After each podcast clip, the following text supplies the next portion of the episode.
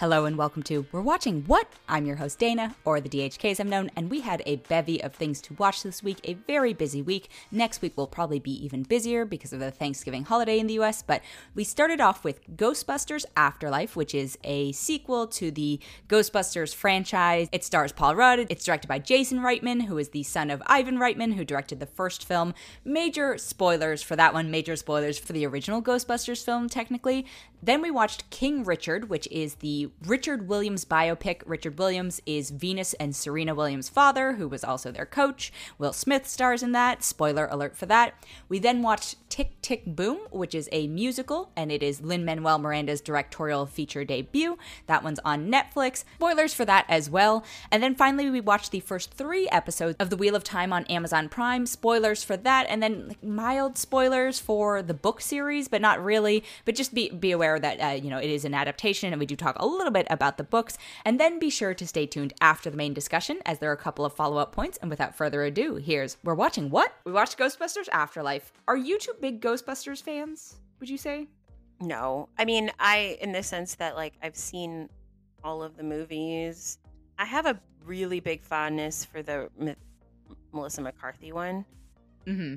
which is funny because Matt considers it the Kristen Wiig one.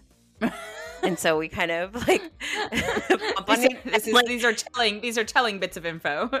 and and and I mean, I like all I like everyone in that film except for Mhm. maybe. I mean, Leslie Jones does you know the worst of them, but I don't think it's like a bad performance or anything. It's just like her sense of humor is like not necessarily mine. So I think that like she's the only one that I you know. well, and she was given the most one note part. Too. I was gonna say the part was also Yeah. not the Chris most, Hemsworth was so funny in yeah. it. so good. dying. So anyway, the one that I watched the very most is that one. So I will Okay. say that like I have a fondness for that one, but I wouldn't consider myself an expert or a huge fan of the franchise in general. Okay, Matt. Yeah, the franchise. It's funny because I I didn't I don't want to say no. I'm not a big fan of it because it sounds like I hate it or something, and I know I I don't. It's like I have zero problems really from what I remember with the first two Ghostbusters films. I just never really cared that much about them when I was a kid. Yeah, yeah. So It's it's, like I like them, but I'm not. I'm like impartial, you know. Yeah, but yeah, I there, do are- really there like. like- like Totally, it's like- Ghostbusters fans, and then it's like, oh yeah, I liked the movies. I always like watch them. Yeah, that, that's the thing is, is like I watch them all. I enjoy myself. I'm just, it's like I wouldn't consider it in the same level to me as my Star Wars fandom or like Marvel. Oh, sure, you know what yeah. I mean? Like it's one of those things yeah, where it's I like knew that. to me, like fan means something very specific. So that's kind Yes, of what I mean. But in general, I always go watch them and enjoy for the most part what I've seen. yes, I was gonna say I can't remember the last time I've seen the original two. I know I've I've obviously seen them, but I it's been that long to where I can't remember the last Mhm. time. I rewatched them during the pandemic. I do like the Paul Feig, you know, Melissa McCarthy, Kristen Wiig. I I do think that one's really really fun. Uh, so if I was to like go to a Ghostbusters film, I would put that one on. But interesting. now, all that to say, I had zero expectation or requirement from this film going. Okay, Yeah, exactly. Yeah. Yeah, so I I think probably of the three of us, I am the biggest fan of the original franchise. I'm not a fanatic in the same way that there, you know, I don't have a proton pack. I don't, but I mean, it's the What? first time I've ever. I know, so what? Well, but I do have like a ton of Ghostbusters toys, and like you know, Sigourney Weaver's character's named Dana. For me, that was such a big deal. My email address at, at a, Yeah. wor- a company for the longest time was there is no Dana, which was very confusing to give to people who were not understanding of the reference because they'd be like, "No, okay, so what's your email?" And I'd be like, "There is no Dana." Yeah. There's only Zuul. Right, and they'd be like, "What?" And so it worked for. But when people got it, they're like, "That's spectacular." But uh, you know, fan of the original one, I just felt like this one was so. I can't imagine someone who has not seen Ghostbusters going into this and being like, "This was a great movie." You know, I I could see them being like, "This was a fine movie," but this is such fan service to me. Yeah. I found it. I found myself laughing at more things than I expected to, even though I know they're comedies. But Mhm. I found things funnier in a way I, that was unexpected, and I enjoyed myself the whole time. But you know, it's I mean, it's very much a plot that depends on its characters making really stupid decisions, and those are always kind of annoying. Mm-hmm. They just don't feel like that thought out. Yeah. well, it's also the I- exact same plot as the, for you know, pretty much.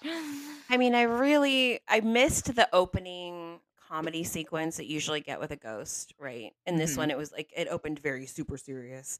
and you know because we watch Egon die, which we don't know it's Egon at the time, but he does. But we you know it's Egon. We know, yeah.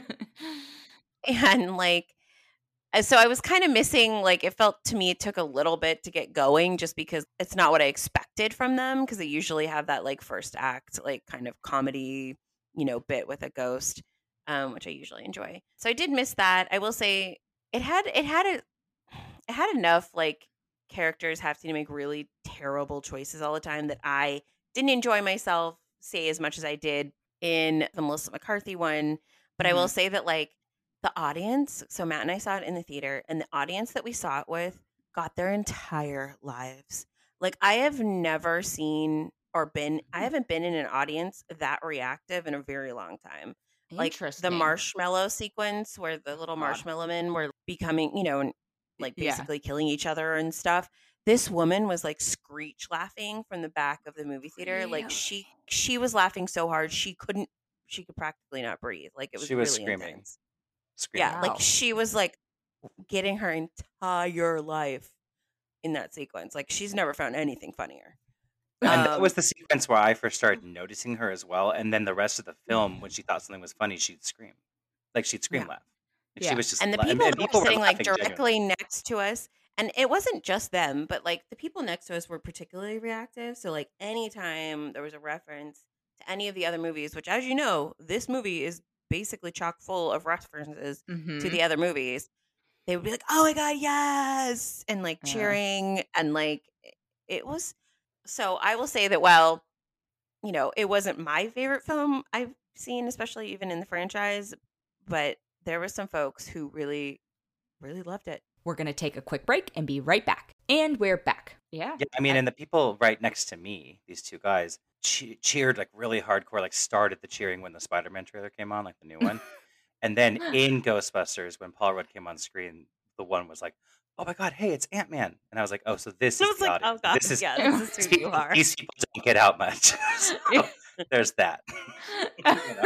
I mean, they Yeah, get out like to be fair- once to three times a year for every Marvel movie, you know? Yeah, like, it's like that's what they know about movies. And so, you know, it was I was Yeah. like, you know, and and whatever. I we all go into everything hoping to like it, and I love when an audience loves something, and I Mhm. I wasn't mad about that at all. It's just, you know, it was just an I wish I was having the time that they were having, is what I was saying. yeah. It's like I wish that I got it. You know what I Yeah. mean? Like, because everyone, and, and and that is not to say that I was bored or didn't enjoy myself or anything, but I just found a lot of the the choices they had to make really dumb and just ridiculous. And I don't understand why Egon would. Sh- I mean, maybe he. Okay, so he shows her the thing under the floorboards, which is a ghost that they should never let free, right? That Uh-huh. basically like should be hidden forever.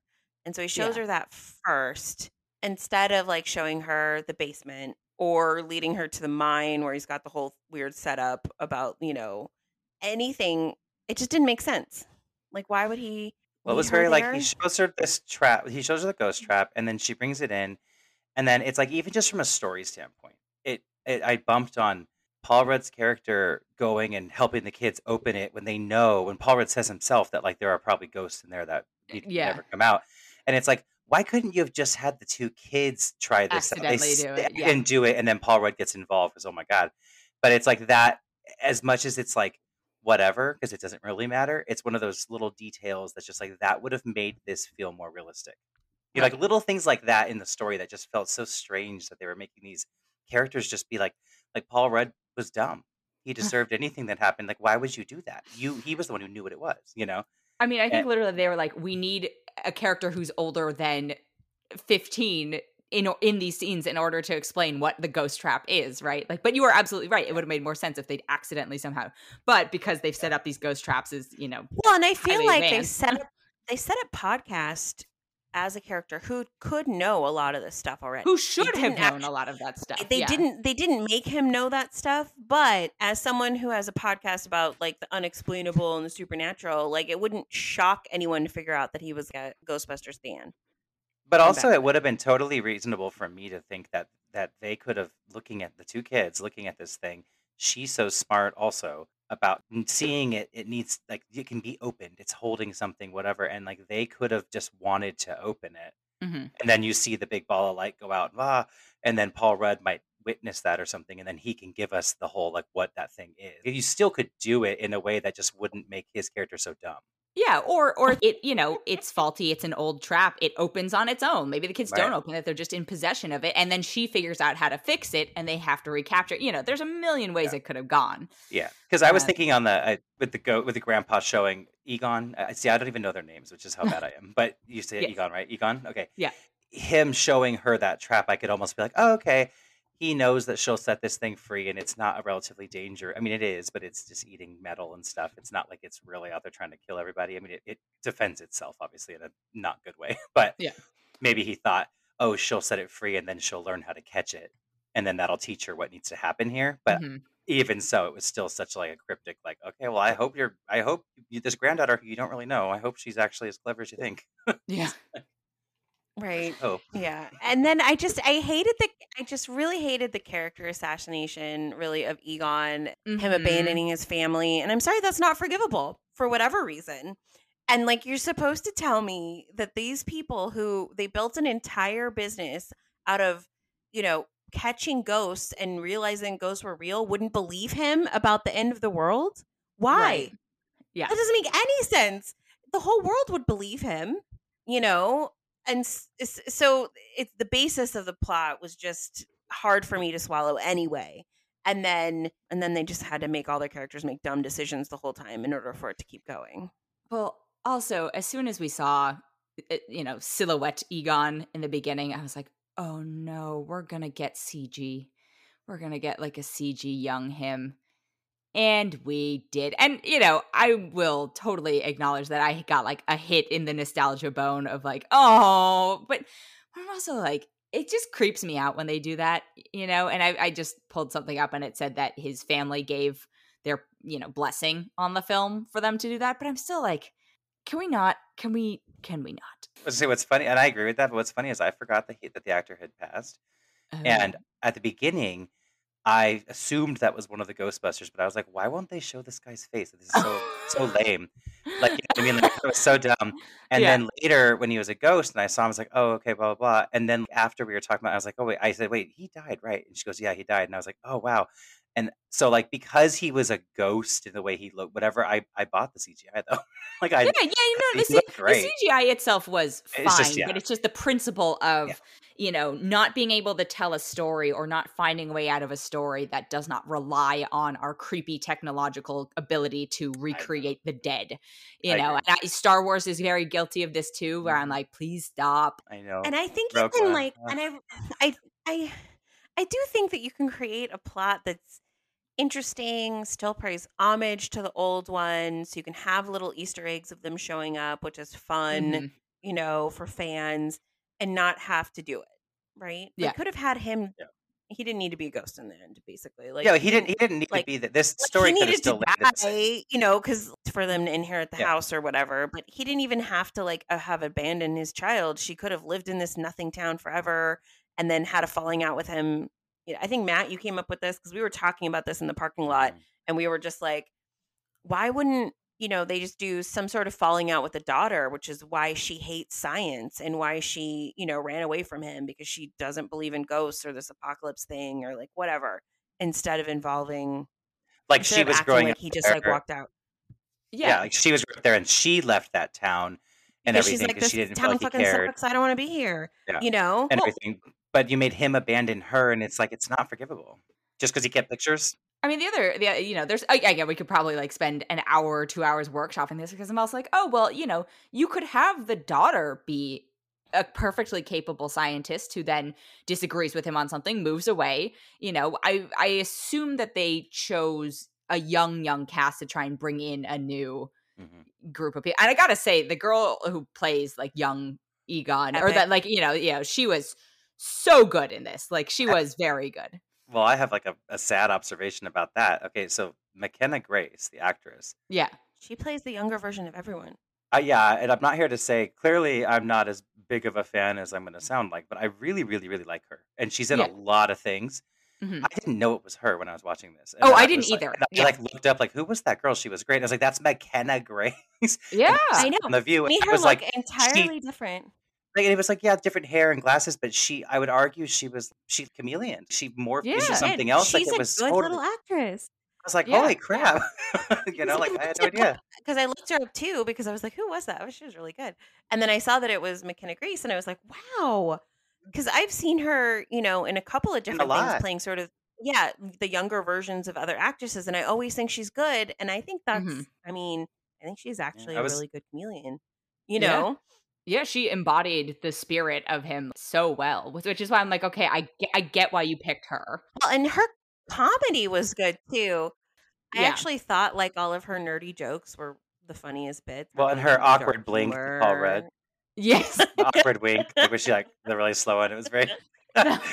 I loved that scene in general, but it was Yeah. just like she, yeah, she was the heart of it. Yeah, I liked podcasts quite a bit too. I thought that was cute. Oh, I was a little. um, I I think that I was like, oh yay, Asian kid who is. There's nothing about him being Asian, but I I was like, man, how dated is this gonna feel in however many years? We say it as we record a podcast as we speak. um, you know, it's it was it just I guess it felt like it was trying a little hard for me, and I I, I felt like it was aggressively fan service. As opposed to being like, this is a story he needed to tell. They should have workshopped that story just I don't know, a few more times. A few more Yeah, few I mean- more drafts. Just a couple more drafts and it would have been pretty epic. I, I think my biggest frustration with it is I was like, oh, there are bits of fun in here. And had he been less scared to get away from the template of the original one and give us something actually more unique, Mhm. You know, I think it would have succeeded for me. Obviously, the the fan service people are I, every reaction I've seen who comes from it's like super happy about it, and I don't want to deprive them of that. But I also think this was an opportunity to literally like step out of his own father's shadow and do something unique with a property that people love. But he he was just like, nope, we're gonna plug and play, like give them what they want, and it's there's a there's yeah, I I that's just not what I was looking for at this point out of the Ghostbusters. Yeah, no, I agree. Yeah. I mean, I like I said, I went into it without any requirements or needs or anything from it, but it, I, but I left a little more irritated than I wanted to, based on what we're talking about. Just kind of saying, like, right. I, it, you know, we're again splitting hairs with things, but it was so aggressively just phoning it in in a Mhm. lot of ways, and and that was just. It's kind of like ah, Sure. because it, it felt like it could have been like oh this could have been lo- like a lot more fun if I wasn't sitting there splitting apart the weird parts of the story. I mean this is so stupid, but even the fact that like obviously we saw in the trailer that Dan Aykroyd was going to be answering that phone or whatever, Yeah. like, and call, you know, calling the Ghostbusters there, but it was like she watches old videos and sees an ad for them, calls that number, and this man who wants nothing to do with that life anymore has the same phone number still.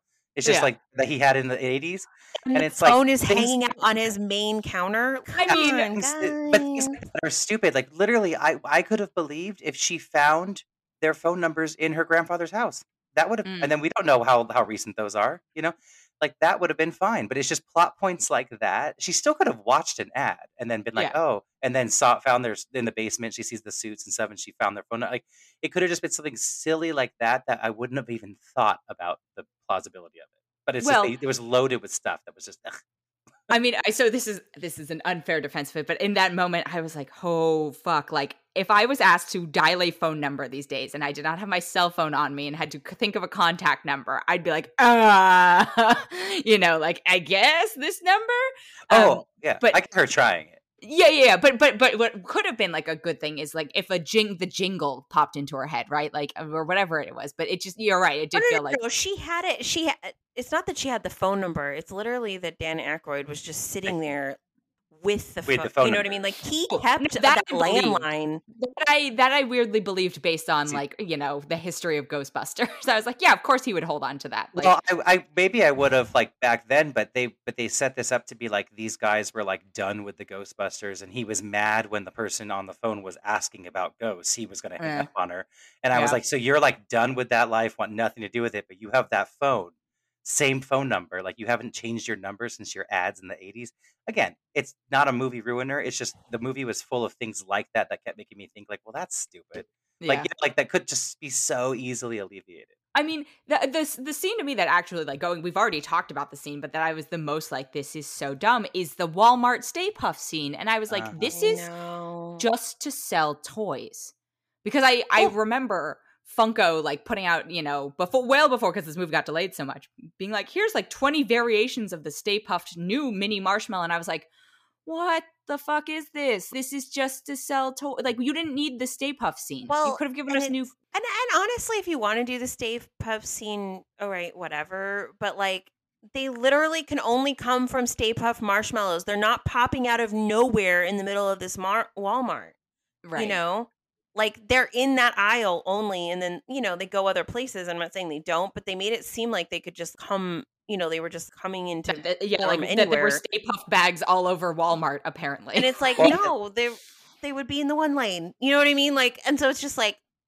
It's just like little details. Where it's like, it lasted way too long and it was one of Mhm. those things where in that scene uh, it's like okay you have right after that you have where we finally see the what do they call like the dog demon things you know uh, we see the one right yeah. in there and i'm like oh wow i'm actually happy to see some some i don't know puppeteering or whatever it is it was rubber it was like it was like oh, okay this thing exists Yeah. you know like and it was like i was happy about that Yeah. and then you go to the Stay Puft scene, and it was some really, really tragic CGI in part in some many parts of that. That were like, oh, I like that you're doing it there because honestly, in today's world, I would have expected the dog thing to be totally CGI. I thought so too. Yeah. and so I was happy to see some, some, you know, Mhm. animatronic, Practical whatever effects, hell yeah. it was, yeah. And then even when it was sitting on the car when it got Paul Rudd, I was like, it looks real. I was like, okay, I was, I, I was into that, you know. Yeah. But then it was the, it was just like up against this marshmallow situation that was so fake that I was like, uh, it, Yeah. it just kind of ruined it. It's not good. Terror dogs is what they were called. Oh, okay. I also, full disclosure, thought that the the the lady at the end that they were, was being summoned, Uh huh. I totally thought she was Olivia Wilde. She is not. But when I was watching it, I was like, "Is Uh, that Olivia Wilde?" Olivia Wilde has an uncredited. Well, I I looked up and I saw the person it yeah. is. Does she? How weird. Well, that's what on IMDb, so I don't know. Because I thought know. it was her when I was looking at it, but then I found the actress on IMDb after when I saw in the credits who it was credited as that. Uh-huh. and it, and I could see how it's this this uh this woman instead. But I just kept looking at her. I kept thinking, is that Olivia Are you Wilde? talking about Emma the Portner? Yes, it yeah, was her. who is Elliot Page's? Elliot Page's ex, right? Oh, are they? Did they? Yeah. Oh, Or are They they divorced. I think they're yeah, oh, that's sad. yeah. Okay. But but I could and I um could see that that's I could see that that's her. But I I totally thought it was Olivia Wilde because I was like, and what a random thing if it was. I mean, I could see them having like m- melded a couple faces on there to make it feel, Oh, I, and she was the body for it, but maybe they yeah, or something like that, just to make it feel like otherworldly or something along those Yeah. lines. I don't know. By the time we got to the f- beyond, I was like, okay, I'm, I'm I know Yeah. this ends. I'm done. like, Well, yeah, I think I think by the time it gets to the point where the entirety of the ending sequence is going to be like directly mirrored from the original Mhm. film, that's when I mean, obviously it was full of things like that, but even someone who I can't even tell you last time I saw it, I was like, okay, I remember this. Like, Yeah. you know what I mean? Like, and that was a little too on the nose, where it was like, oh, you could have done something different here Mhm. and kind They of should have given at it least a little bit yeah send-off. s- Yeah. something else i mean they should have picked a different villain but if they were gonna have to do the same one at least change it up a little but you Yeah. can't because the whole thing about that villain is this is how they operate. There's got to be a keymaster to get, you know, it's just like, Yeah. Yeah. Well, and I saw on there with the years was 2021, and then I think the next year that I saw that that fault that that thing was gonna, you know, these events that they were saying they had the Yeah. years that all, you know, was like 2136 or something. I saw because I was like, oh, what's the next year then? oh, Uh, thank God. At least we might not get like so- a pre or a sequel. Like, Yeah. Well, so we'll probably die before that happens, so we don't have to see that yeah. one thank, thank God. Well, we- no, we might come back as Egon ghosts and be fine. We we might, and we might be Yeah. we might be seeing it. Yeah. yeah, we'll haunt movie theaters. Yeah. so the question is, would you recommend this film, and if so, to whom? A Ghostbusters fan, I would say, yeah, you Mhm. probably like it, but I'm not texting people being like, go see it.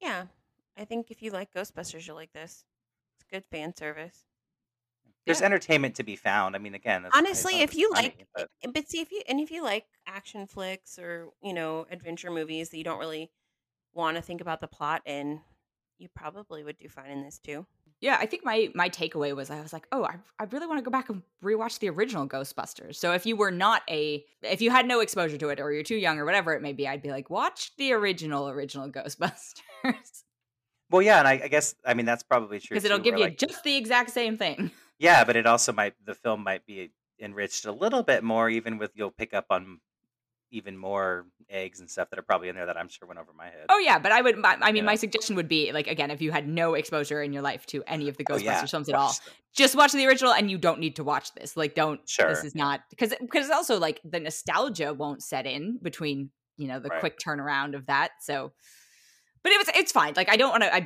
I I'm happy for the people who are happy to have seen it. Mhm. I, I agree with that. All right. Well, moving on to other things. I was I was less happy to see King Richard. You were not happy? I know, shocking, shocking. What thoughts? I mean, this movie was very, very, very much from the get go, like not made for me, hmm just in so many ways. That being said, I hated it a lot less than I than I could have or expected to. Uh, Okay. I didn't. I wasn't. I w- I don't plan on watching it again. I thought it was fine in what it set out to do. I just don't necessarily like what it did.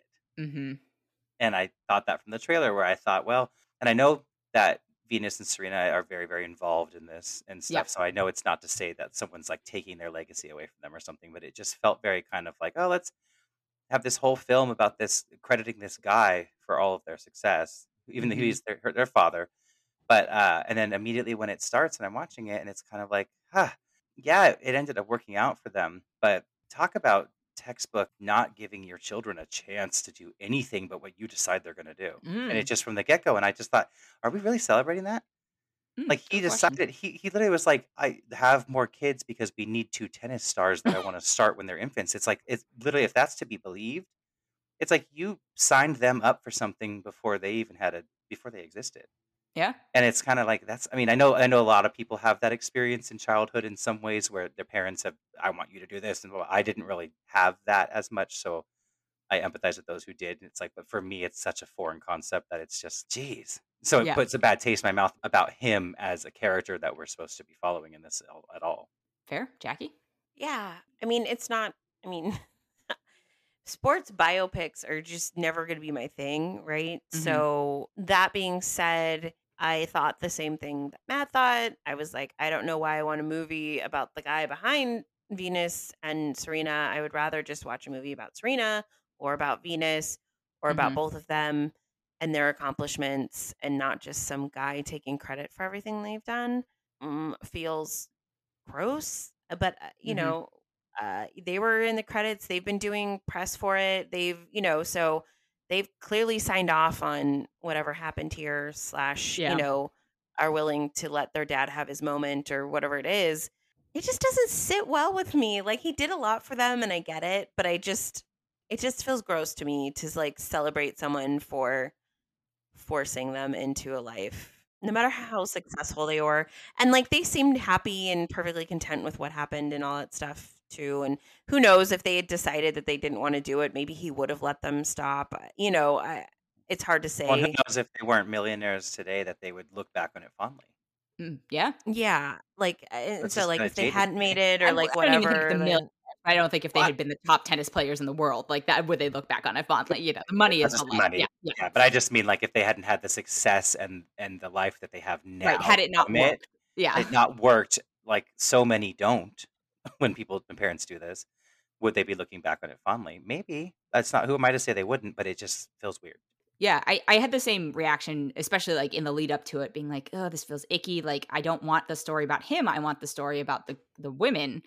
And those were the most compelling parts of the film to me. You know, it's like that tennis game in Oakland and all that stuff. But and I was thinking about it afterwards, and I did see some, uh, like a tweet about this saying, like, if Venus and Serena or Venus or Serena wanted a film about themselves, they could have had it at this point, right? Nothing would have. I'm sure they have both been approached together and separately and for whatever reason this is what they have chosen to grant their family name to and so we should you know we shouldn't take away that agency but that doesn't mean it's a great film inherently you know Right. just because they've said okay we signed off on this and i think actually much like how ghostbusters was too afraid to step away from the original successful template this was too afraid to show their dad in a bad light or show him as anything less than like this paragon because i you know there's that fight with the mom and she you know like d- brings up a bunch of stuff and i was like whoa like what who is this person? And then i looked at his wikipedia and, and you know not that your wikipedia is actually who you are but i was like there is a lot more to this guy than this film is willing to cover like he had a bunch of kids before you know it's just it, all this stuff and i was like why are we not showing that Why- struggle like Exactly. what like as soon as that fight happened, it was like this thing that they dropped in there to prove, you know, the haters wrong that they did talk about all of his faults in the film. And it's like, no, you mm-hmm. didn't show most of this. yeah You know, you didn't show him really ever that bad. No, and I talk about the mom need like she's like I get credit for this too, even though I'm not, I'm not out there like needing it all the time. And then that's all we really got, you know. Mhm. And it's kind of like, well, where's And the I film about your really mom? hated that the You fucking know? t- uh, the- the 10 year old girls are are in the pouring down rain training with smiles on their faces. I'm sorry, you would be mad at your dad for making you practice in the rain. Like there is Yeah. no I don't. Uh, prob- probably, but I'm also like, you know what? Like with sports stuff, like if you really love it and you whatever, like there are times, especially if you're really good at it, I could I could see them having. I, but as but- a former elite athlete, I can tell you that I wasn't happy when I had to go to practice and it was raining outside. It hurt. I guess um, I was someone who did indoor so I like you know like all our like you know Olympics I was in indoors so it's like all right well I guess I never had to think about the but what I I found I found the film judgmental of anybody who didn't walk like a straight and narrow Mm, you know non drug doing non whatever path like they had that whole scene about the other tennis player who gets caught with like weed and stuff like that and I was like who are you to judge? I get that the you know had this scenario been flipped and had it been one of the girl, like of course they would have been judged differently because you know race is inherently a factor. But there, I'm sure, like what what it just felt really judgmental to me of anybody who wasn't on like a super aggressive life path without a plan and without this stuff. And it was like, look, it worked for us. I'm like, yeah, because you also had this like natural talent for this stuff. You know, some of that you can't learn. Yeah, and he blamed the coach for that girl. And then also the other thing too, and I know things happened with both of these scenarios later in the film and were said that kind of make it make more sense. But you go toward the beginning of the film and you have the neighbor who Mhm. I think, even though yes, it's not your business, stay out of it, but I think like I would have had that same opinion she was probably having, being kind of like you are working those girls into the ground in the rain, perhaps all this whatever, like forcing them to do stuff. Again, none of my business, so you don't need to be saying stuff but Mhm. he cut her down so meanly also right in that first scene and he gets throws her, her daughter's fate in, in her face and saying that she's out on the streets and blah what corner is she working like that kind of stuff yeah, yeah. he was really like derogatory to her about it yeah. and then when the guys are heckling his own kid later he was like really polite to them and yeah i know that he had been punched before they say oh dad got beat up again afterward they say that but it was Mhm. this thing where I was like, why are you treating these guys who are these gross guys who are essentially saying they want to coerce your daughter into Yeah. like their little sexcapade or whatever they want to do? Yeah. And like the woman, I know she's she needs to mind her own business, but then you're like cutting her down so aggressively. Again, I know she calls CPS and everything or whoever that was later, but at that beginning, it felt it felt uh, uneven to me, and I kind of Felt like this. yeah. I just I didn't like him. I just I never really got to really like him much because of those scenes. It was weird for me. yeah it was it was definitely uneven and again i think they were so concerned with preserving this vision of him but not realizing that like well, because you know he was very involved in this somehow. i don't know if he was I He's- can't imagine that man letting anyone tell his story. uh well looking again looking at his wikipedia in 2016 he had a stroke and he has had like a, a couple since so i don't know if he's in a state where he could give input Oh, That's what I thought. I did. I don't. Yeah. I was gonna say I like was. he's still he's even- still alive but i don't Right. think he can uh, he could act as act, uh, act probably Oh, as well, actively makes participate in yeah You know, if he's really sick and ill, they're not gonna they're not gonna tell the truth about him. But see, but then that's the thing is like that goes all into. Again, they were there. We weren't. it's- Who knows? But everything was really like. Yeah. But it's very rose-colored glasses. yes and yeah very kind of why did you think this makes an amazing story? I just don't think the story was that great. Like they are remarkable, and Yes. his determination for them was pretty intense. And I like that he had a life plan that where I like that it worked out for them. I do, but it didn't feel like especially at a two hour, 20 something minute runtime, it did not feel like something that needed to be like this could have been a documentary. Yeah, and that would have been way more them interesting. I actually found the the videos and the pictures at the end more compelling than most of the Mhm. film. Yep. And if you haven't seen, I think it's Serena's documentary about her like childbirth journey and recovering and just like getting back into the court. Like that was she's so fascinating. And so, but I yeah, I I think he has a compelling story in there somewhere, but you have to be willing to touch touch on his early life. But then it's like, oh, it gets messy with his early life because he has a bunch of other kids.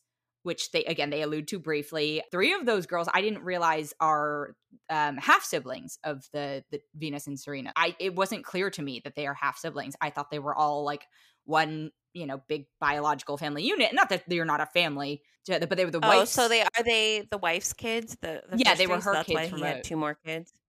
yes. Well, So he has he has three sons on his own with someone else, and then the wife, the the second his his second wife had three daughters of her own, and then together they had Venus and Serena, and then I think he I can't remember if he goes on to have more kids, but but either way, like he had a life before them, and it makes it seem like he has invested everything into the two girls and it's like oh no like he had struggles before and maybe you know i don't know his situation he probably got married young or you know whatever it is or had kids young it, but they just weren't willing to go near that except for that one sliver of a scene and because Yeah. of that i don't feel like we could natural we could get like growth out of the character I wonder it would have it would have been really interesting if we watched him struggle really hard and come to the the decision to make this plan.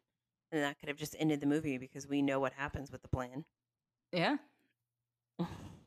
It also feels a little bit and i try, try not to be judgmental but it feels a little bit like oh didn't work out with the first three like let's do it again. Like you know keep Yeah. keep pushing them out until uh, because of the way they portrayed this you know stick to the plan. There's a plan. I have a plan. I have a vision. Yeah. you know that's probably not how it played out but Well, I wonder if it was more like he didn't have a plan with any of them and then they turned out badly for whatever reason.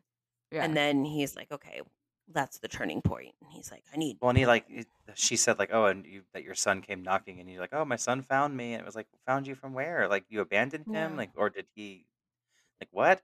But yeah, it just, it, yeah, I felt very kind of like, okay, I've messed up a lot, so I'm gonna get it right this time, and it was just kind of, and I, it's interesting to to learn that Dana that the the three other girls were the mom's daughters from a different Mhm. marriage, because I also kept bumping on that a little bit, just kind of like, gosh, you really only seem to care about these two. Yeah. like you know, yeah like, still bump on it because if you're going to be a stepfather, you need to care. You know, but I but I just mean it. I it it makes more sense now. I think right knowing that, and I know they you know they did mention like oh, and this one's top of their class and gonna be a doctor and gonna be this and like they had plans for all of them that were like and trying to keep them on the straight well and narrow. but they didn't have plans Uh, they were just like okay well if you're no. not going to be a tennis star like I, you know do do well in society do whatever but they weren't like we have we know you're going to be a doctor and we know Right. you're going to be a this I think you what know. could have been, and again, you can't. It's not saying that they need to rewrite the truth of their actual story. So I'm not suggesting that, but I think just from a storytelling point of view, what could have been more interesting is the, given the life he's had, and then now their blended family somewhat, and then they have these kids. I think it'd be interesting if the girls had actually been the ones, or one of the girls, like maybe Venus, had been the one to develop this really, really intense passion for tennis. And then watching the story of dad and mom, but if we're going to focus on dad here, everything he does to defy all the stereotypes to try to make it happen for I actually obviously. think that would be rewriting the story. Like I get the sense. Oh that no, no, was, it would be. That's what I'm saying. Yeah, I don't yeah. say Which, just, uh, but that, that's yeah, that's a different movie. That, Yeah. That's not a Williams movie. I think is Oh, the thing, right? No, Like, no, I know. I just mean I Yeah. think that that would make this more a story worth telling. Is all I'm saying. Is like sometimes I think we think that our story, like stories that our lives are so interesting that everyone's going to find them so entertaining, and I'm like, I think that like this wasn't the the way it happened. It, it's just like it was a thing where it, I had a hard time, like we're saying, like feeling for him in many ways, and then it just kind of again felt very like okay, like unremarkable in a weird Mhm. way. So it's like, yeah, that would be rewriting the story. I just mean I think that would be a better version of this movie. And it's like, right? Okay, yeah. this, did a this need to, did this need to get made? I don't know. no, probably. you know, Yeah, I I mean because they are so spectacular and remarkable the the women are i'm just like wow i still i still it grates me so hard that and again they've said you know i i respect the statement of like if we had wanted this like we could have had it and they are they threw their names on it but that it doesn't mean you need to make it a movie Yeah. you know That's exactly, and it's just, and I guess their next great act is Well, it's just it's Smith literally Oscar, like right? Mm, yeah, I mean Will is just dying for his Oscar. This is his I like I don't know how many movies in we are right now of him being desperate for a fucking Oscar. i mean he might get it with this one which is like Well, it's a light year, so That's that's what I mean. We talked about this for I can't remember what it was last week for TV, but it's just like, yeah, no, you might get it out as like a default, you know? Yeah. Which we've seen people turn in worse performances and get more accolades, but Yeah, and we've it's seen more interesting because I attempts. actually like I dislike the character of Richard Williams so much that it would like irritate me that Will Smith could win an Oscar for a performance portraying him. yeah, because I think like Because that would fit into his narrative so well. it really would. But but acting wise, he does a fine job. He's not doing a bad job acting. It's the the source. It's the material that he has been given, and like the character that he is. What I assume is accurately portraying is not compelling enough to deserve. But then I'm like, okay, well, I guess it's for acting as this mediocre character. You did a good job acting as this mediocre. You know, you made me th- feel this character is. uh, it's a yeah. Yeah, it's just that there were aside from like the couple of scenes where he'd get very like heated about something. And not to say that's the only way you show acting chops at all, but it didn't Right. really feel like it was transcendent or anything in any kind of way. It was just kind It of like wasn't "Alright," even like, subtle enough to be like amazing. You know what I mean? Like Yeah. you know, some there's some that are just like so subtle and gorgeous, and like this watching even watching the video of you know the real Richard afterward, I was like, oh, Will Smith's accent was a weird decision because like his was not. There is something to it, but I didn't think Will was doing it well in comparison to Yeah. the video we I saw mean, directly after the film. Most of the movie was just him proselytizing, right? Being like, y- you know, you join this, jo- join the the train of like these two are going to be the greatest of all time. He was right at the end of the day, but it's just it's one sort of preachy note to me. The the acting performance is Yeah, and I- I I- don't know. And nothing about the story was particularly compelling either. We all know what happens. right. Well, so uh, to me, the most compelling thing was the tennis match, and I, I'm someone who does probably of the three of us like sports movies more because I didn't know how it ended, and and I was like, oh, you know, the other girl icing her and all this stuff. I was like outraged at that, but that had nothing to do with him. Like I thought at one point he was gonna like storm onto the court and be like, you can do this, and then she does it. Nope, just watches from the audience. I was like, what the what's the point? Well, then this movie is about her at this point. And then there was one scene where they gave um Serena a scene, right? And he's like, You're gonna be the greatest all the time. I was like, they did this to balance it out so the sisters wouldn't be pissed at each other, you know? but yeah, would you would you recommend King Richard? No, not particularly. I mean, I wouldn't say like if you really want to go watch it, I would never stop anyone from wanting to enjoy something. But I wouldn't. I wouldn't really tell anyone to go watch it. I don't think. yeah, I wouldn't out of the blue think to recommend it to anybody. You could Yes, watch would- worse films, but yeah, it's not. Yeah, it wasn't a Yeah. terribly made film. It just. But why? So you know? long. so long. Yeah, it was I long. kept being like, How are there 30 minutes left? How are there 20 minutes left? How are I there kept 10 minutes? pausing you it and being like, "How much longer is there?" It was so long. In lieu of it, I will recommend Being Serena, also on HBO, which is her documentary, which is really good. I, I bet. I, I will probably have watch seen that. It. I liked it. Yes, there's a, a lot of birth, a lot of birth happening in it. First time I've ever seen a C-section up close and personal. that that is a thing. That is a thing I've learned about. They're very weird looking. I was I was just like, oh my It's god, what's alien. happening here? Anyway, moving on to Tick Tick Boom. Tick tick boom. Yes, from Lin Manuel Miranda. Did you two enjoy it? Mostly, oh, yes. Oh, yeah.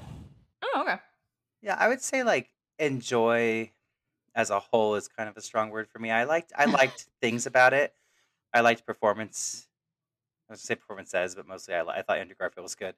I thought everyone was fine, but I thought he was pretty good. Um, I liked that the songs were very, you know, I, I do like Rent, so I liked that the songs are very renty, reminiscent of the the sound in Rent.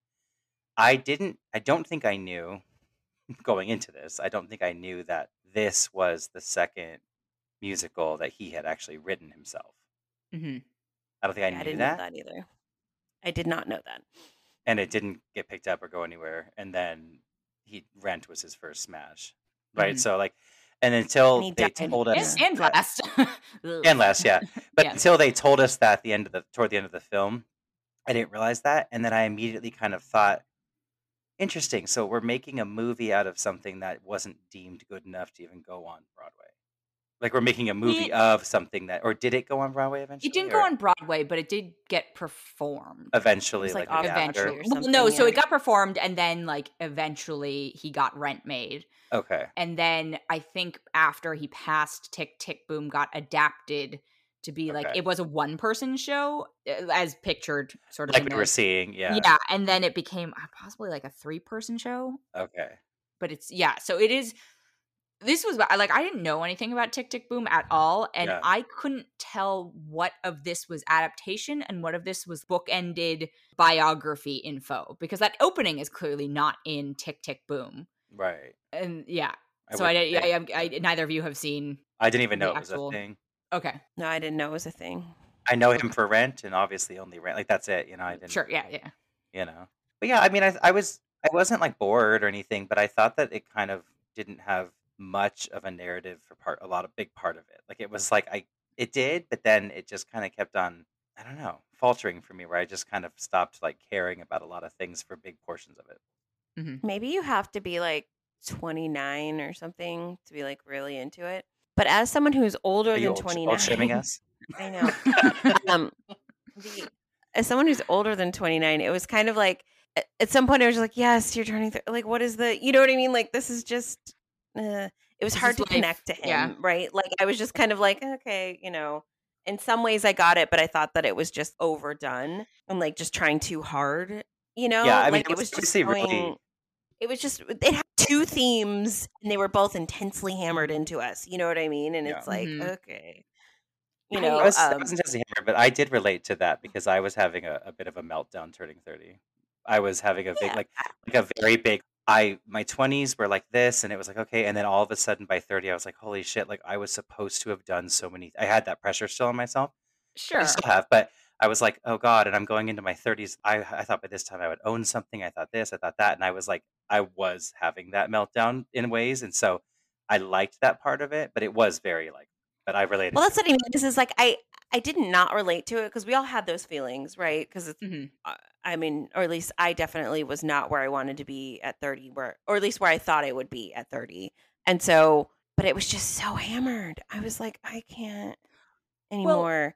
But I really, really enjoyed Andrew Garfield's performance. I thought he did a really good job with what he had, and it was surprising to me.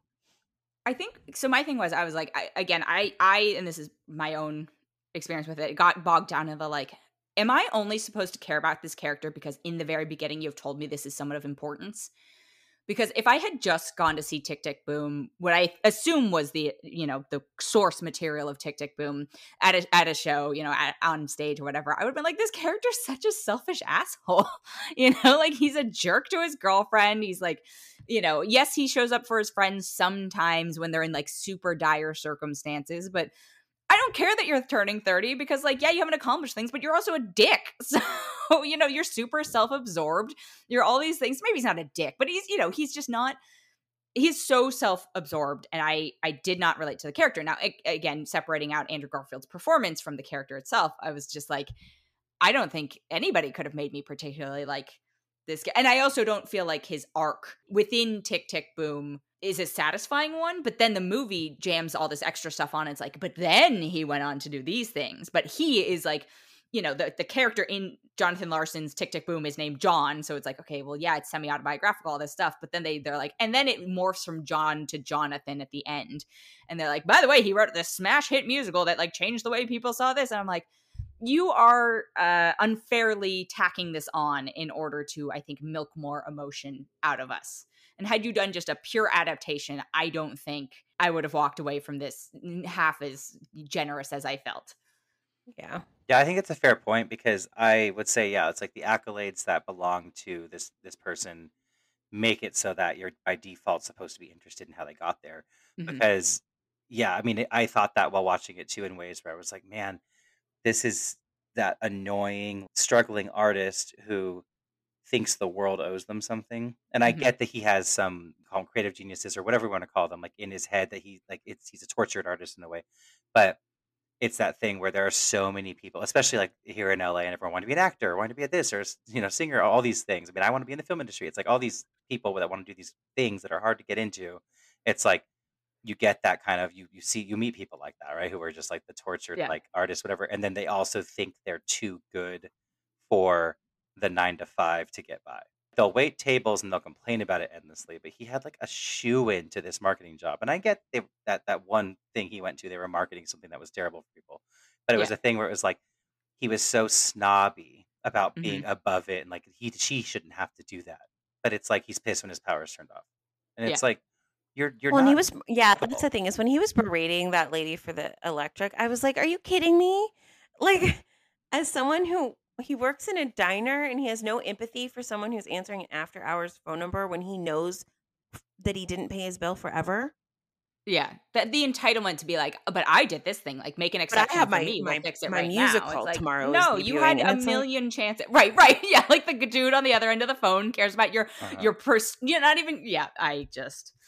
Oh, and then you know i really didn't like that and and of course we were only really supposed to care about him i think because no one else was well rounded right so like his Right. girlfriend was just the perfect accessory she didn't really you know have a personality beyond not being wanting to be poor anymore i guess and and same with all his other friends they're basically sort of accessories in his life it wasn't like Mhm. anyone had any interesting growth or Yeah, or if they did, it was so one dimensional, right? It's like, you know, the the friend played by Robin DeJesus. It's like, oh well, his his growth comes from his HIV status. It's like, okay, yeah, obviously that is a huge thing that a person would be dealing with, but it it just came out of nowhere. It felt like at the end, and like, you know, I don't know, it just uh, Well, and pretty much all the side characters, like we're talking about, for the most part, and maybe I was just doing this on like and I shouldn't have been, but I was just looking at all of their characterizations, which weren't much, but the ones that they Mhm. had,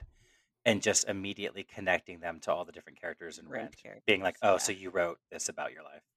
You know, like you were like it was, but it was Yeah, like it was like no- and Rent is such a better version of this story to be, you know. which is I that- think the the tail which is the end point, we're I leading guess. to. Yeah, Yeah. yeah, but then it's like, why are we making this? But then it- it's just sort of like, uh, we didn't need to make it. Like it's not, you know. It, but I enjoyed myself fine. I just, I don't think it's like nothing I'll watch all that often or anything. I, I can't even, I can't even Never mind. promise I'll watch it again. I don't know. I'm not sure. Yeah. I tried to evaluate it as okay, well, uh, how is it as an adaptation from stage to screen? Because, you know, we've seen a, several of those in the last year and a half or whatever it is. And I was like, I almost feel like this is not done favors by being adapted to like the movie part of it. Because thinking about the fact, like, you know, when he's doing the the black box theater monologue versions of it, right, and doing some of the narration, he's talking about like Stephen Sondheim and stuff like that. I'm like, okay, I can imagine if I'm sitting in a theater and like you know absorbing this and the actor's very good and like the storytelling of it being like, wow, that's crazy, Stephen Sondheim, blah blah blah. But then to actually see a manifestation of Stephen Sondheim, who we're supposed to believe is actually Stephen Sondheim, show up to these things and be so like, you're so great, Jonathan. Like I was just like. This is just such like wish fulfillment. And yes, I know it actually happened, which is wild, but it just didn't sit quite right No, I agree. Actually, I do think like the three person play would be because that's the part that I those parts that I like the most. Actually, Mm-hmm. were Andrew Garfield with the mic, and it was Vanessa Hudgens and Yeah. Henry. Um, what's his name? Joshua Henry? Joshua Henry. Thank you. Yeah, uh, he was from Hamilton, one of the casts that I actually saw, and he played Burr. And it was Ah. fantastic. Um, so I follow him on Instagram, so I was excited to see him get work, but also I thought he did well. Yeah. Well, I was like to say it was funny because like the diner scene or whatever was just half the cast of Hamilton, half of Broadway was in there. I was like, this is their wish lot of- fulfillment dream sequence. There was I a was, lot I was happy Broadway for Easter eggs, which Yeah, was fun. I was like- you know, happy for Lin Manuel that he got that moment of this. Yeah. My question was kind of about that, so I'm glad you said that because I was going to say, do we being that we all, I think, agreed that like this character did not come off super likable and it was kind of like, a, do we think that Lin Manuel or anyone else kind of involved in doing this or wanting to tell the story, like, do we think that they feel that he came off really likable, and do we think that if that's the case, Ooh. that it's the journey, similar head journeys that they've had themselves as these artists trying to make it big and eventually like you look at Hamilton and it's like he gets on the map like crazy well with Hamilton had done in the Heights and I know people knew of him that I had seen that didn't even know his name you know until I Hamilton came out started hearing his name more and then being like oh I saw that show I didn't know that was him. Like you know because it's like I see a lot of shows where I don't know who created it but I just mean, do we think that there's like a, a bit of self reflection, I guess, kind of Mhm, going on mm. in telling the story? And do they agree with the character? You know what I mean? In ways. So I think the difference between yeah, yes, I think Lin Manuel Miranda and anyone else probably also sees like parallels of themselves in this, but I do think that there's uh, you know complicating factor in that this is an autobiographical musical from Jonathan Larson, right? Like he named the character John, it's basically him, and so I, I I mean, actually, probably you know, uh, Broadway people are drawn to this story anyway because they like Jonathan Larson. I don't know if they're able to separate out that like his success is probably influencing that. But I don't think it's quite the same as like Lin Manuel Miranda's rise to success. Or, Oh no, oh no, no, In the Heights is not autobiographical. It, uh, you know, it, it heavily draws from his life, but he didn't win the lottery at some point. Yeah. But yeah, I'm sure he. I I I don't think they find him as maybe off-putting as the rest. Some of us might. Yeah, I could see that. because of their admiration for him. Right. But I think, yeah, it's a good point you brought up just because it's like I hadn't really. I was thinking about how I, I wasn't really fond of his character in a lot of ways, but I hadn't been thinking about the fact that the entirety of the emotional arc of it kind of hinged on the fact that we know he's well known for something that is popular. It's like, yeah, I, like I truly wonder if if you know, I, I, maybe this is the case. We we don't know, but it, like if Lin Manuel had seen Tick Tick Boom in uh, when it was it's the first run or whatever, like would he have been like, "This is amazing"? But it, it seems like people thought it was good enough and enjoyed him enough and like Jonathan Larson enough to make Rent eventually, right? Like he, you know, people were rooting for him, so they saw something that we aren't seeing in this adaptation. Well, Yeah. because we've seen Rent. so, like, if we had seen Tick Tick Boom before we had seen Rent, like, who Mhm. knows if it would have been a better film to us, you know? But because it's sort of a low, a low rent version of Rent, um, you know, with less fleshed out characters, but you know, Yeah. all that good stuff. It's like, oh, okay. Yeah. Well, yeah, I think I think in a post rent world too, it's like forget who he is as a person. Not that we should uh, do that, but you know, forget who he is as a person and think about okay, they're sitting there and these songs that he's writing, and they do sound different than what we had been hearing in Broadway musicals at that time, right? Mhm. it's like someone in you know Sondheim, but like whoever else was like recognizing that there was a vision here that was Mhm. different and was like, oh, this is fresh, but it was not easy to stomach at first because it was kind of probably a cheap version of Broadway to people. Yeah. Uh, and so uh, yeah, there's there's all those things to, that come into a play here as mean, well. it's so funny because like the biggest song in, in, in the biggest sequence we get is Sunday, which is uh, you know an ode to Sondheim i- within the original musical as well. I was reading about that and I was just like Sondheim is I really don't like him a lot of the time.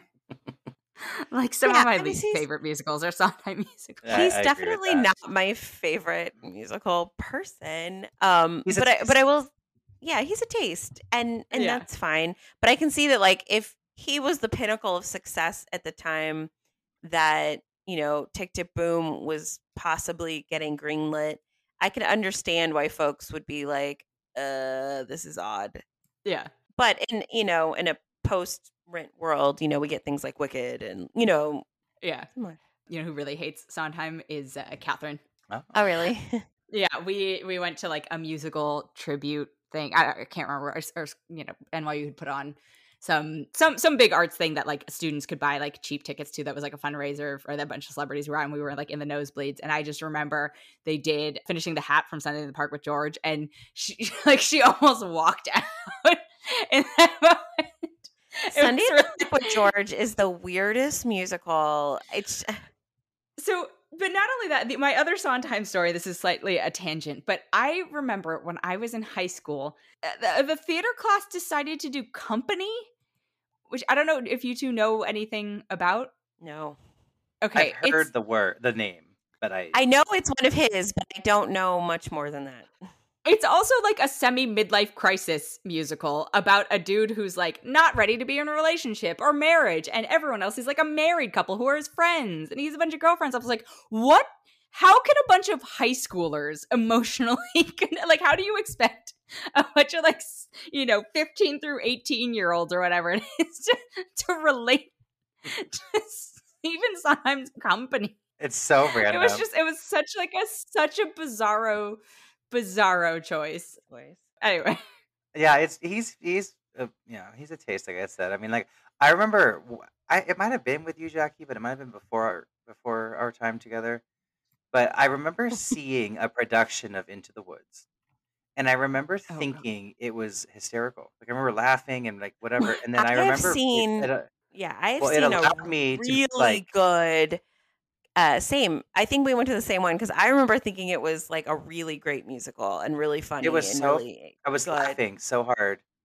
And then I remember it allowed me to kind of look forward to the movie, which uh, you know, Mm. but Was it- was it a even decision? Was even it choice? even certain castings aside, I couldn't find a single song I enjoyed, even if it was sung nicely. And I was like, what was I? I- don't know if I saw this. Like, I was like, did I see something that was like And the thing is, is the version we saw. that I thought it was? If we're if we're remembering the same thing, it was like a random community theater, Mhm. and it was like like Saratoga Community Theater. It was like some. It wasn't like San Jose or anything. Like we were talking like a weird suburb community theater production Yeah. Into the Woods. And some and this is before we we were good kid. We didn't we wouldn't we didn't sink in any alcohol or drugs or anything. Okay. I want to Mhm. say that like back in the day we, we didn't do that. And we I thought it was hilarious. I thought it was one of the best things I'd ever seen. Yeah, and then I watched the movie and it was just an entirely different experience. Although admi- I don't know if this is the right one to pick about like the mo- that movie in particular. You know, Yes. No, that movie in particular is a disaster. But I just mean Yeah. like even when, Well, and I when love- watching and who doesn't love and Sweeney Todd to some to get- degree, you know? I don't. there there are things, but but, but like getting. But I've tried Into the Woods twice. I watched it through once in the theaters, and I did try it again years later randomly at home because I was like, oh, why not? But even with the songs that are like not good renditions of these, whatever, it's like I still was like, I can't even think of a jingle in here that I enjoy. Like I was just, what is going on here? Like I was just, it's no enjoyment at all. So I- it's just a weird contrast.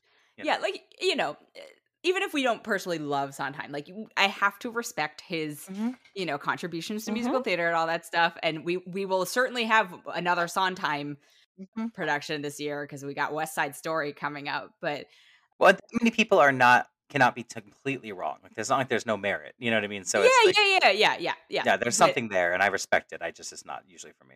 But then it's like, oh, okay, not only that, then you're diluting it down because it's somebody doing a tribute to Sondheim. And then all this, you know, it's just like I was like, this is this is a lot, this is a lot happening. And then when all the Broadway stars like pop up, and I was like, okay, just have your moment. I'm happy for you. I like Lin Manuel Miranda. Like I'm happy for him and that people are enjoying it. Again, much like Ghostbusters, I'm like, do your thing, pay your tributes. This is just absolutely not for me. Yeah, listen, he told you know a, co- a relatively cohesive story. It was you know it could have been a lot I don't even better, know but if it was, that, but he he he hmm. adapted the source material. yeah, and, and you know there's but I mean he when you're talking like yeah source material, but it's like cutting back and forth between the one man show or three three people show versus like the autobiographical parts and whatever and kind of and he he did it in a way that like okay it made sense. I wasn't confused about what was going on. So i was like okay Yeah. he made a film and i'm but you know so that's uh, that's me trying not to sound shady. I, i'm not i don't i think the man's very talented and it's like okay he can add filmmaker to his list of like I- i'm able to do this Yeah, and I think he don't- did a good you know. job directing it. I don't know that this is the musical for me, but I think it was well put together, you know, and and he did get as much emotion out of those scenes as possible. It's just that the characters were fairly one-dimensional. Yeah, and and like I didn't realize Andrew Garfield could sing. I don't think Andrew Garfield knew. Andrew Garfield could sing. I was like, good Me job. he sounded pretty He good i was very yeah. surprised by that yeah You know, you know who was an outstanding moment for me was our dear Vanessa Hudgens when they're doing that like bobbleheady, like sitting on a st- stool. thing. I was like, oh, I for- I forgot that she got famous because she was in a musical thing. You Yeah. know, like I forget Mhm. that High School Musical is a musical because I never, I've never actually seen it. Or it's like a real So- film. I've never yeah. seen it either. Well, I've never seen it either because it was Oh, just it no. was Do we have after to add it to the? Oh no, I don't know. no. I I can't. I I'm not sure. Um, I feel like We like her, but not that much. Uh, I mean, mean, I did watch seen it. Princess. Yeah, yeah. I mean, whatever. I haven't I haven't seen it, so it's one of those things. Three Vanessa Hudgens are fine, but Vanessa Hudgens in High School Musical not fine. I don't know. I don't. I I don't know. Uh, yeah. Well, But I okay, haven't we, seen we it. don't I have to don't talk about remember right it. now. We don't. We don't have to. Uh, yeah, We're not making commitments. we're not making. Yeah. All right. So did we go over it? Did, would you recommend? Would you not? Is there someone you'd recommend this to? Uh, I did yeah, text I my would. friend about it. Okay. Mhm. I have friends that are really obsessed with Rent.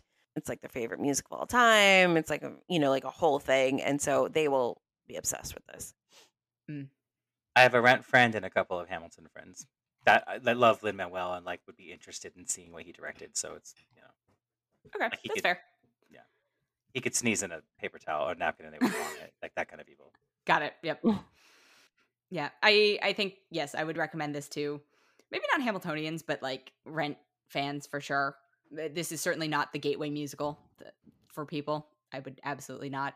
I would be Um, shocked if it became a hit of any sort, but I think it was a well done film. So if you have any interest in, you know, that time period or that kind of thing, then it's worth watching. Yeah, I I did think it was funny because you know this movie came out last week, and if we we have not hundred percent confirmation, whatever it is, you know. But Andrew Garfield. All the news about Andrew Garfield last week was just about Spider Man, even though he had an actual movie he was starring in coming out. It was like Spider Man, Spider Man trailer, Spider Man trailer, and I was like, He said two Tick, Tick, two uh two like uh press you know moments recently, and it's always been asking about Spider Man, but it's like Yeah. no, I'm in the eyes of Tammy Faye, and now I'm in this, and it's like nope. so are you, though? Spider Man, yeah, But are you in Spider Man?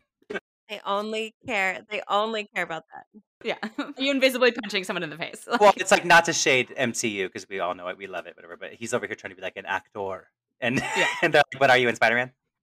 Yeah. he's like, you leave this out, leave me alone. about But like, but really, are you in Spider Man? Are you in Spider Man? How Spider Man do you Spider Man? yeah, It's very spidery. All right. Well, uh, this, our last thing we had a very busy week, and it's good. It's just getting busier from here. But the last Mm. thing we have is Wheel of Time, Amazon Prime. Have you two read the books? Wheel of Time, Amazon Prime. I have read four of the books. Okay. I I think I well, This is when actually, I I, was, think I stopped in the middle of four. Maybe. Okay. when I was younger, like young, younger, I read a book, and I think I Nothing to do with of Time. You've just read one book. book one time, uh, and I Wheel of Time existed. No, I read one. I was reading one of them, and I was telling Jacque, I actually don't know if I finished it or not, but I definitely didn't care enough to keep going. But I, because I only read the one, I know I didn't read more than one if I read it. All the way Yeah. And I uh, was like I mean- a, a teenager, early teenager. yeah, yeah. I, I'm in the same boat as Jacque, where I read three or four of them. I was reading them at the same time as Game of Thrones as well. So it was like I needed a break. I would make, need a break from one fantasy series, so I'd pick the other one up, and then I was just like, I'm very confused. so I abandoned Eye of the World and, and Wheel of Time, and and went with just Game of Thrones, and never went back to it, and have not been tempted since. But now, having seen this, I am because I I don't remember any of it. Like I did not. I don't. I did got nothing. remember some things, which is funny because, like, I just remember I thought the Aes Sedai were really cool, and that I couldn't understand why they weren't like more of the the, world. plot. yeah, like I only wanted, I only cared about them, and I didn't care about Mm-hmm. this dragon thing because it seems stupid and who cares. And yeah, so that's. But I didn't remember a lot of the plot. If if, if it was true, I don't know. Yeah, maybe I- it wasn't. It sounds like they have. It sounds like they've made a lot of changes. Is what it comes down to. That Did makes we sense. enjoy it?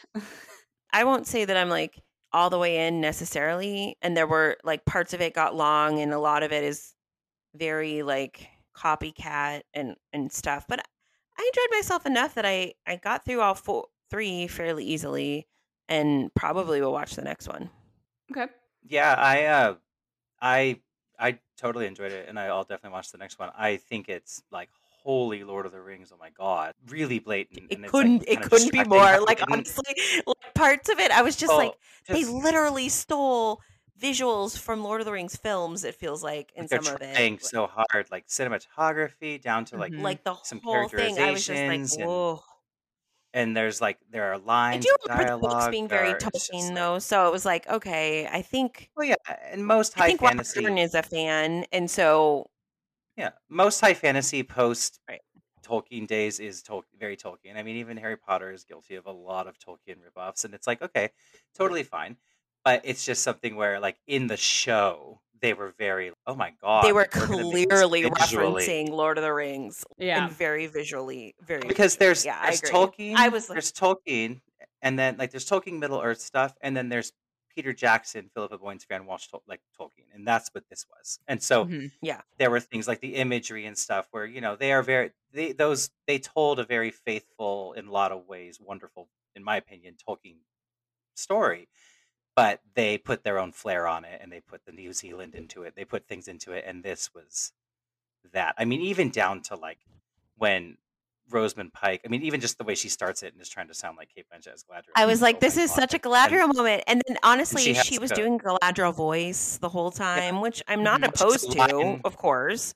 Yeah, she's a line at the end of it about like legend turning the myth and blah blah. blah. And I was like, oh my god, yeah, stop! And even like when she's like riding on the horse and there's shots of her riding and she's in this cloak and it's like she looks like Arwen riding Asfaloth and it's like well, and it's except for like blue, and they're in that field sort of, and she's got one hand tucked in, and I was like, I, and then we're I mean, traced by of chased by these course, Trollocs, Oh my god, the Uruks, and it's Trollocs. just like, Yeah. and but it's like couldn't the, the Black Rider and it's screeching and like all the. I was like, oh my god! But all that being said, I found it incredibly easy to watch, except for like the first like twenty to thirty minutes of the first one. I was really kind of bored until the story seemed to kind of like okay I okay I get where we're going now but the second and the third I, I was pretty entertained and I'm I, I already told my sister to watch it I'm not gonna lie, I'm a little surprised by these reactions.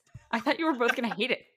Oh no, yeah, Um, I, uh, I, I mean, I hate Rand. He's such, but I hated him in oh, the books too, and I, I, you know, See, and he, and he's more of a main character in the books. So in some ways, the show, or at least maybe it only felt like that. I'm actually I'm no, not. so I, I'm not going to say with any confidence I have memory of the book, but I will say that like I hated Rand so much in the books, and he did not. I mean, he's still annoying in this, and I don't think he's ever going to be a character I enjoy. Um, but they they put the spotlight and gave kind of deeper stories to some of the other characters because, like Perrin, for example, definitely doesn't have a wife in the books that I read, and so he doesn't kill his own wife or anything in Mhm. the books. And I think that was kind of an interesting sort of twist to his character slash giving him a little bit more to go on, you know? Yeah, I so I don't re- as I said I don't remember much of the books, but I I do remember Rand being a more central character, and I was messaging a friend who is very well versed in Wheel of Time stuff, and I was like, was Rand always such a turd? Like, because I don't remember him being Yeah. such a just an annoying whiny character. I don't even know if he's whiny, but I've just decided that he's whiny to me, and therefore that is what he is. I don't know if it's just because I was trying to reference back to a book that I don't remember or eh, what eh, if I was feeling ungenerous, but I didn't hate it, but I was like this feels cheap to me. Even though they clearly spent a lot of money and it had me worried for what Lord of the Rings is going to be. Well, the effects were terrible, but that, you know, But but also the like the acting was not great to me at least. yeah what's interesting is I don't I'm not hating Rand I'm not good in that Huh. interesting I mean I'm not hating anybody but I'm finding him more interesting than a couple of them for sure as far as the five you know kids go well, not kids but you know Well, they're supposed to be pretty much like the young, and they look yeah, yeah you know. yeah, no, I find him um annoying, but it's one of those things where it's like he's a little, he's definitely less annoying in this than he was in the books. Because in the books, he just wants to go home the whole time. He's just like, I want to go home. I should go Mhm. home. Let's go home. I want to go home. Just like all day, all, every day. And, it, and like, I was just kind of like, just go fucking home. No one cares. Do what you need to do. It's fine. Just die. But in this version, they gave them a little more autonomy, and just because she was like, "Fuck it, what? Stay here then," you know. Whereas Yeah. I, in the books, and and that's the thing is maybe I just don't remember it, but I don't remember them really having much of a choice in me wanting to strangle Rand because he just wanted to go home the whole time. And then what's how do you pronounce her name? The um was his it Erigrain girlfriend or er, Igraine or Oh, Egwene? Egwene. Egwene. Egwene. Egwene. Egwene. Uh, I think Egwene. I think Egwene. Egwene is right. Yeah. I think it's Egwene. Egwene. Egwene, he's he's a little entitled to her in this, but he was much more butthurt and rude to her in the books. Because in this one, he forgives her by you know episode three, and so we're you know friends again or whatever. And it's like, but in in that one, they weren't sleeping. It was this is hundred percent sexier. There was no sex in the ones Mhm. that I read, and so they weren't even together. But he was mad at her for choosing to want to talk to the wind or whatever. And so, it's like slight little ch- changes like that make it make more sense, right? Because if they have a deeper relationship and he's already planning a future with her, and she suddenly decides to do something else, it's like, okay, I get why you're angry and why you would, you know what I mean? Whereas, like in the books, it it wasn't that clear, you know? hmm What's interesting to me here is I feel like obviously it's like okay, we're I'm assuming we'll find out which one is the dragon reborn or whatever I mean, you're calling that. in the four books but- I read, we did not know yet. Oh, okay, well I'm assuming that that the story's going there at some point, right? That that's where we'll eventually get to. Yes. But it feels apparent to me that at least Egwene, at least at least her, but I feel like actually both girls are probably more. I feel like the boys, one of them might be the dragon, and then the girls are gonna just be witches. Like I don't know, because it just feels like that they're they're possessing abilities and stuff, and the wind thing, and like that could lead them to being these people. So I don't feel like they're gonna be the dragons, but I don't know. oh well, the dragon reborn is always a man. Like it's it's. Oh, it it's always to men, but then- yeah, yeah. No, I no, think she said she said in the beginning it could be a woman. It could be. She said Did it's one of you. Yeah, it's Oh. one Yeah, of you. like one in, of you. no, yeah, it is. Uh, what I'm saying is that very- that's that's a difference between the books because the whole Oh, point okay. of it is that like it's yeah, I supposed to remember that. be- be- But in her opening Galadriel, there was a time, you know, slow Mm. speech. Yeah. She she said she didn't know if it was born in the body of a, a man or a woman. oh, So And I mean she I remember to that, but I just She said it's one I- of you of to all five of them, and was Yeah, like, "So and you have so- with me." But in in in the books, Dana, I remember this also because I remember I was like, "Oh, that's interesting. They changed that, but cool." uh huh. Um, because in in the books, she just joins them so she can go to the ivory tower to train because she wants to Right. be an Aes Sedai. So, or she has the talent to be an Aes Sedai, so they took Yes. her with him. Yes. It wasn't like Yeah. she was an apprentice to anyone or anything see, like that's- that. So it was very different. That's interesting because to me in the show, unless I'm tapping into some knowledge from when I read a long time ago that I don't remember, but like to mm-hmm. me in the show, it seems very apparent that it's going to be one of the boys, even though I saw that when she says it could be any of you. Mhm. But it's interesting that you say in the books it's one of the boys, or it's like it, I- it can't. You know, so it's like okay, then it's like they're I not think really we doing will that get the job. an- yeah, you know? I think we'll get the answer of who the because the the book does settle that pretty early. yeah. Oh, does it? So- oh, I don't even remember. Yeah, yeah, Well, you probably just didn't Or- care about the plot line. You were like, whatever. yeah, you know, yeah. know It's. I mean, it's, it's I Like- feel like it's like There's a plot I don't Yeah. care about. I definitely don't remember. yeah. yeah. I'm just reading that apparently in an interview, Robert Jordan has said intentionally he wanted the early chapters to be the Shire and Middle Earth, and like you know, Yeah, two so two clear. rivers is just yeah, yeah. I mean, you I know. mean, And it's so even obvious, and, and, it, and, and I'm okay. like yeah, the crossing everything. the river with Yeah. them, like it was all very the same, and it was like they met at a, a bar. You know, like there's a lot, but eh, I'm okay with certain things. Things like that to me are distracting. But I'm okay with I'm okay with obviously taking like inspirations and stuff, but plot like actual points of interest in this in the plot of like what's happening that are so directly the same thing. It kind of removes the suspense for me and it feels annoying. It's like, oh my god, think of a different idea. But I'm still enjoying it. I'm yeah, like, I, when they were apparently when, there was like a lot of criticism, not criticism, but they were like, "This is Lord of the Rings esque." You know, when the books Yeah. came out, and he was like, "Maybe, Yeah. maybe."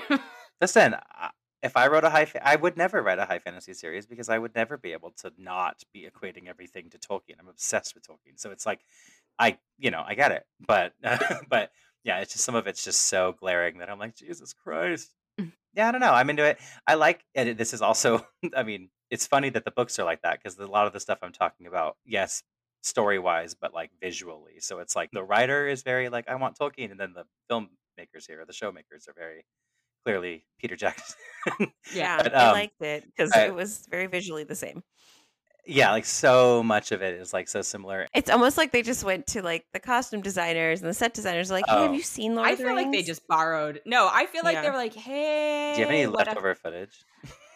no, she's like, can we borrow like a couple cloaks? Yeah, yeah, Like, you know, just the But- cl- like some background cloaks. It is, fu- you know, it doesn't have to be the hero cloaks. totally. Well, and even even what I was gonna say is even structurally, as far as how the episodes are laid out, it's very and I like this about them. But do you notice each one has like a little? It's not, but I'm gonna call it a little like short film kind of hmm exciting, kind of intense thing at the opening, which a lot of shows do this, like a cold open, of course.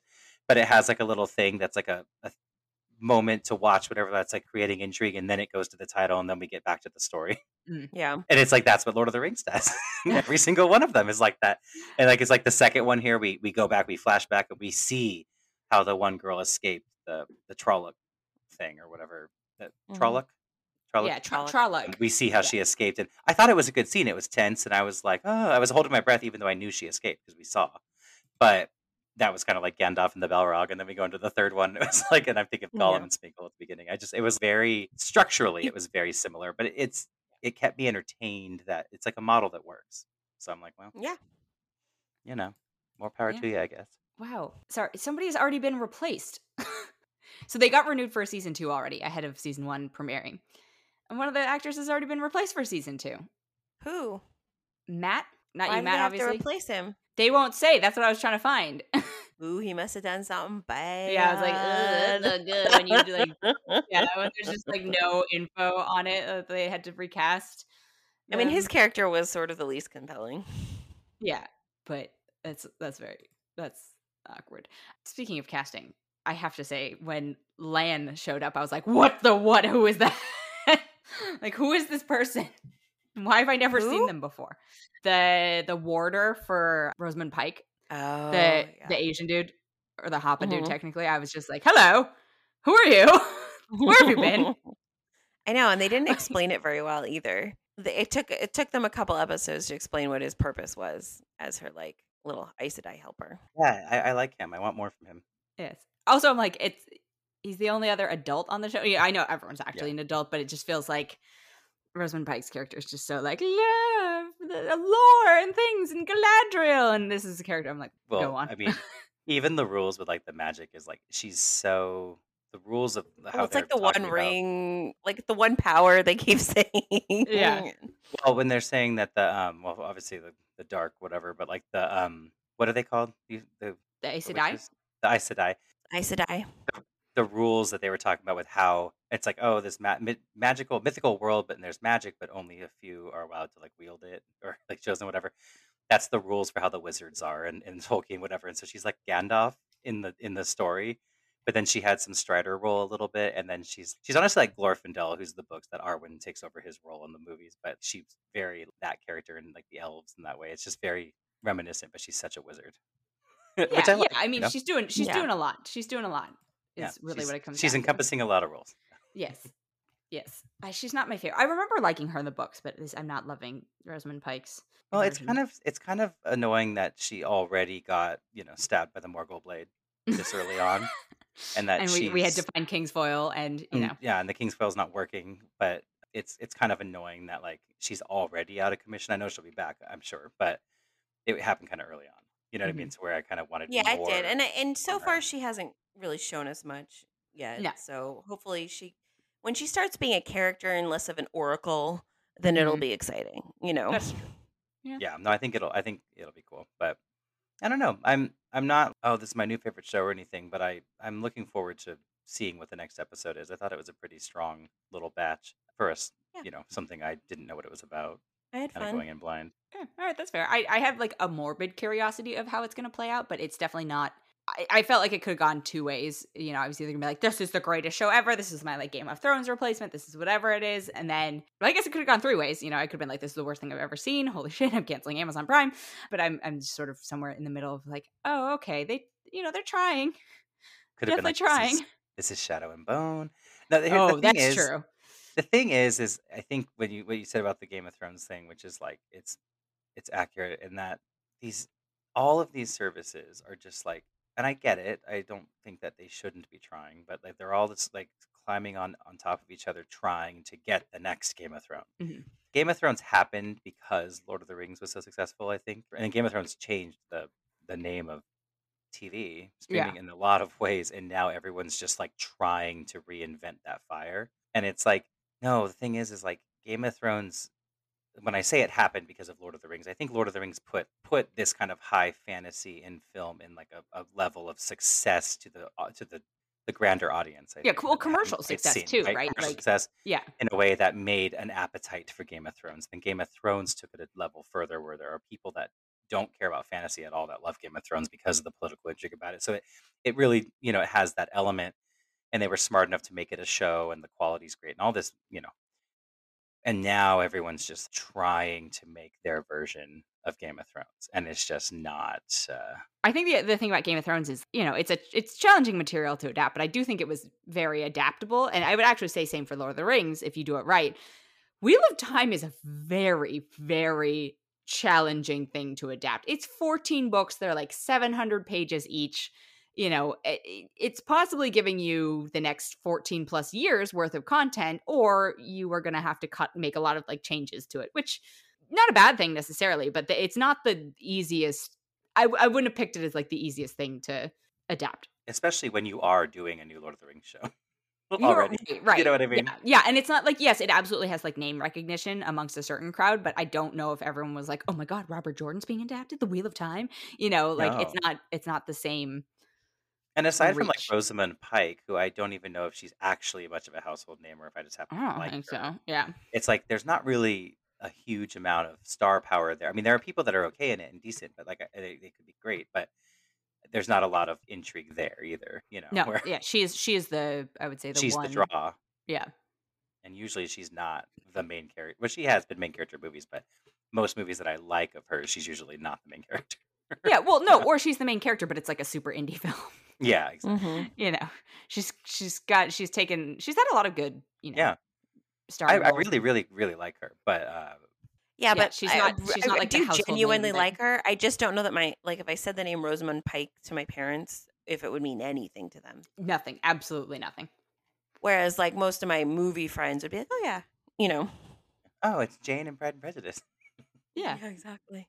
yeah, pretty much. Oh, she's in Gone Girl. I forgot about that. Yeah, she was great in Gone Girl. And then we watched the one last year, so right? Earlier stuff. this year that she yeah, yeah, yeah, yeah. What's it called? I care a lot. Oh yeah, yeah, I mean, she's I've seen her in a bunch of stuff the last few years. It's just yeah. a lot of it has Kind of hit or miss stuff. It's not. Yeah, She hasn't really found her thing where it's like, oh yeah, that's her franchise type of, or that's her movie. That's like, oh, she's, you know, it's like kind of random stuff. wow. But Her first feature film was Die Another Day. I did know that actually, only because I saw it when we were looking at. I forgot, but we I saw it when we were looking at James Bond stuff. Wow, that's pretty impressive. Yeah, Yeah, good for her. Yeah. Uh, all right. Well, it sounds like you've already recommended uh, Wheel of Time to other folks. So Yeah, I did my sister because you know she she loves Lord of the Rings also, and like she likes fantasy stuff. Like she found The Witcher enjoyable. I I thought The Witcher was fine. I think this is probably a similar level as The Witcher for me, as far as like I was intrigued enough. You know, mhm. I was enjoying it, but I'm not like dying and salivating at the mouth for what happens next. But I'm like, okay, cool. And so she can do this. I think she watched Shadow and Bone. Like she like can All of it? hmm I think she oh did. god, She really likes Ben Barnes though. She's got like a thing for him. Ugh, I don't Um, care. That's not. There's, well, no, I mean, I'm just saying. But then I no, think I'm saying there's also, other things that are you don't suffer as much that you could just. Oh yeah, she's she's done those. But I, I just mean like you know I think that was her like probably was her, her in, yeah. her gateway into it, and then Uh-huh. she probably liked it enough to just finish it because she's like, eh, Oh, well, she likes know she has she has terrible taste sometimes. So you know. So yeah, so I recommend it. Yeah, no, I mean I recommend it. I think it's fun and I'm enjoying myself and we'll see how what happens. yeah, I do want to see what happens, but it's uh, also part of me is like this is the same thing that happened with Dune, where I'm like I just kind of want to read read the book. But now now I have Mhm. these characters visualized in my head. I'm like that's not what I wanted. Those these aren't who I. But I do I do like. Uh, I think my last thought on it is like I do like that it is not just white casting. Yeah, you know that they I like made a that. point Mhm. to make it diverse and not comment on it and it's just what it is and i was like all right you Well, in the books, very The two rivers are very like a melting pot. They talk about that a lot. mm, do they i don't remember that well maybe more credit is due to the books than the film or the show itself maybe, but but they still did. I don't know that they were each It's like- in I don't I don't remember that any of them were people of color though. I mean Mm, in the sense that like any of the five of them were, you know. yeah I like that it felt really the diversity felt really natural and just like real. You know, like it felt Mhm. like what you actually see when you go outside. It didn't feel like there didn't feel like there were any. I hate when people are like, "Oh, there's a ge- agenda for diversity." Well, yeah, there should be, but I just mean it didn't Yeah. feel like anything felt like forced. It just felt like this is just a Well, it didn't feel like there was like one black person in every frame. You know what I mean? one Or something just like people that. and white people. Right. You know, It was there more was like there was love. a good mix enough that you didn't you weren't noticing that there was a diverse character in this shot. Yeah, or like I think Yeah. a, a good example for me was when they cut the dude down from the thing, the guy who was in the Mhm. cage or Yeah. whatever, and they're Yeah. talking about him as another. Like I, you know, I could very much have seen that being have been cast as like a Middle Eastern actor, right? Like that's Mhm. just you know if you say like a veil and all these things and all this stuff, and they're like, no, it's a ginger. Yeah, this is a ginger. They all are, and yeah, they're all. very This clear. is a surprise. Yeah. Like Yeah, no, I, I liked I liked that stuff a lot. I thought that felt pretty cool, and I was it, that part. Even though I know it's not the same company making it, even though Amazon's behind it, that part was like, it'll be cool if if they can get Lord of the Rings looking that way when they do it, their Yeah. new one. But um, we'll have to see. Yeah. I hope so. all right, well, we had quite a lot this week. Yeah. and quite more next week. Thank you both. Yes, thank you. Was Thank you, as per usual, to Jacque and Matt. And now a couple of quick follow up points. So, yes, uh, Richard Williams did have multiple strokes in the last few years. Uh, one of his sons apparently serves as a sort of translator for him. So, he was not able to give as much input into King Richard as much as, as young him probably would have wanted to or have been able to. And then, as for Tick Tick Boom, so it was performed off off Broadway and in a few festivals when it was a one person show, sort of rock monologue, just starring Jonathan Larson. And then a man called Jeffrey Seller, who was a Broadway producer, saw it at one of those performances and uh, became a fan of Jonathan Larson's. And then in 1995, he saw a workshop of Rent, and he's the one who convinced his fellow producers to put it up on Broadway. So then Jonathan Larson died in 1996, very tragically, on the same night that Rent was supposed to premiere. Jonathan Larson's friend Victoria Leacock, who was also the producer of those Tick Tick Boom original workshops, asked a writer named David Auburn, who mm, happened to have written the Pulitzer Prize winning play Proof, to reconfigure the show into a three person piece. So the three person piece then has one actor playing John, and then there are two other characters, Susan and Michael. And then the three person version was performed off Broadway. So that was a lot to take in, but basically, it feels like the movie is sort of jamming together the one person version of it and then the reconfigured three person piece, as well as the book ending of the other information. And then there's a lot of corrections and facts for Wheel of Time, but we're actually not going to issue them because they are major spoilers for things that come later down in the books and possibly in the series. And we, you know, we don't know where it's going to go. And so we figured it's actually just easier if we watch more of the series and see how things progress in our discussions. That has been it for this episode. Thank you so much for listening. If you enjoyed it, we would love it if you could leave us a rating or a review or even consider subscribing.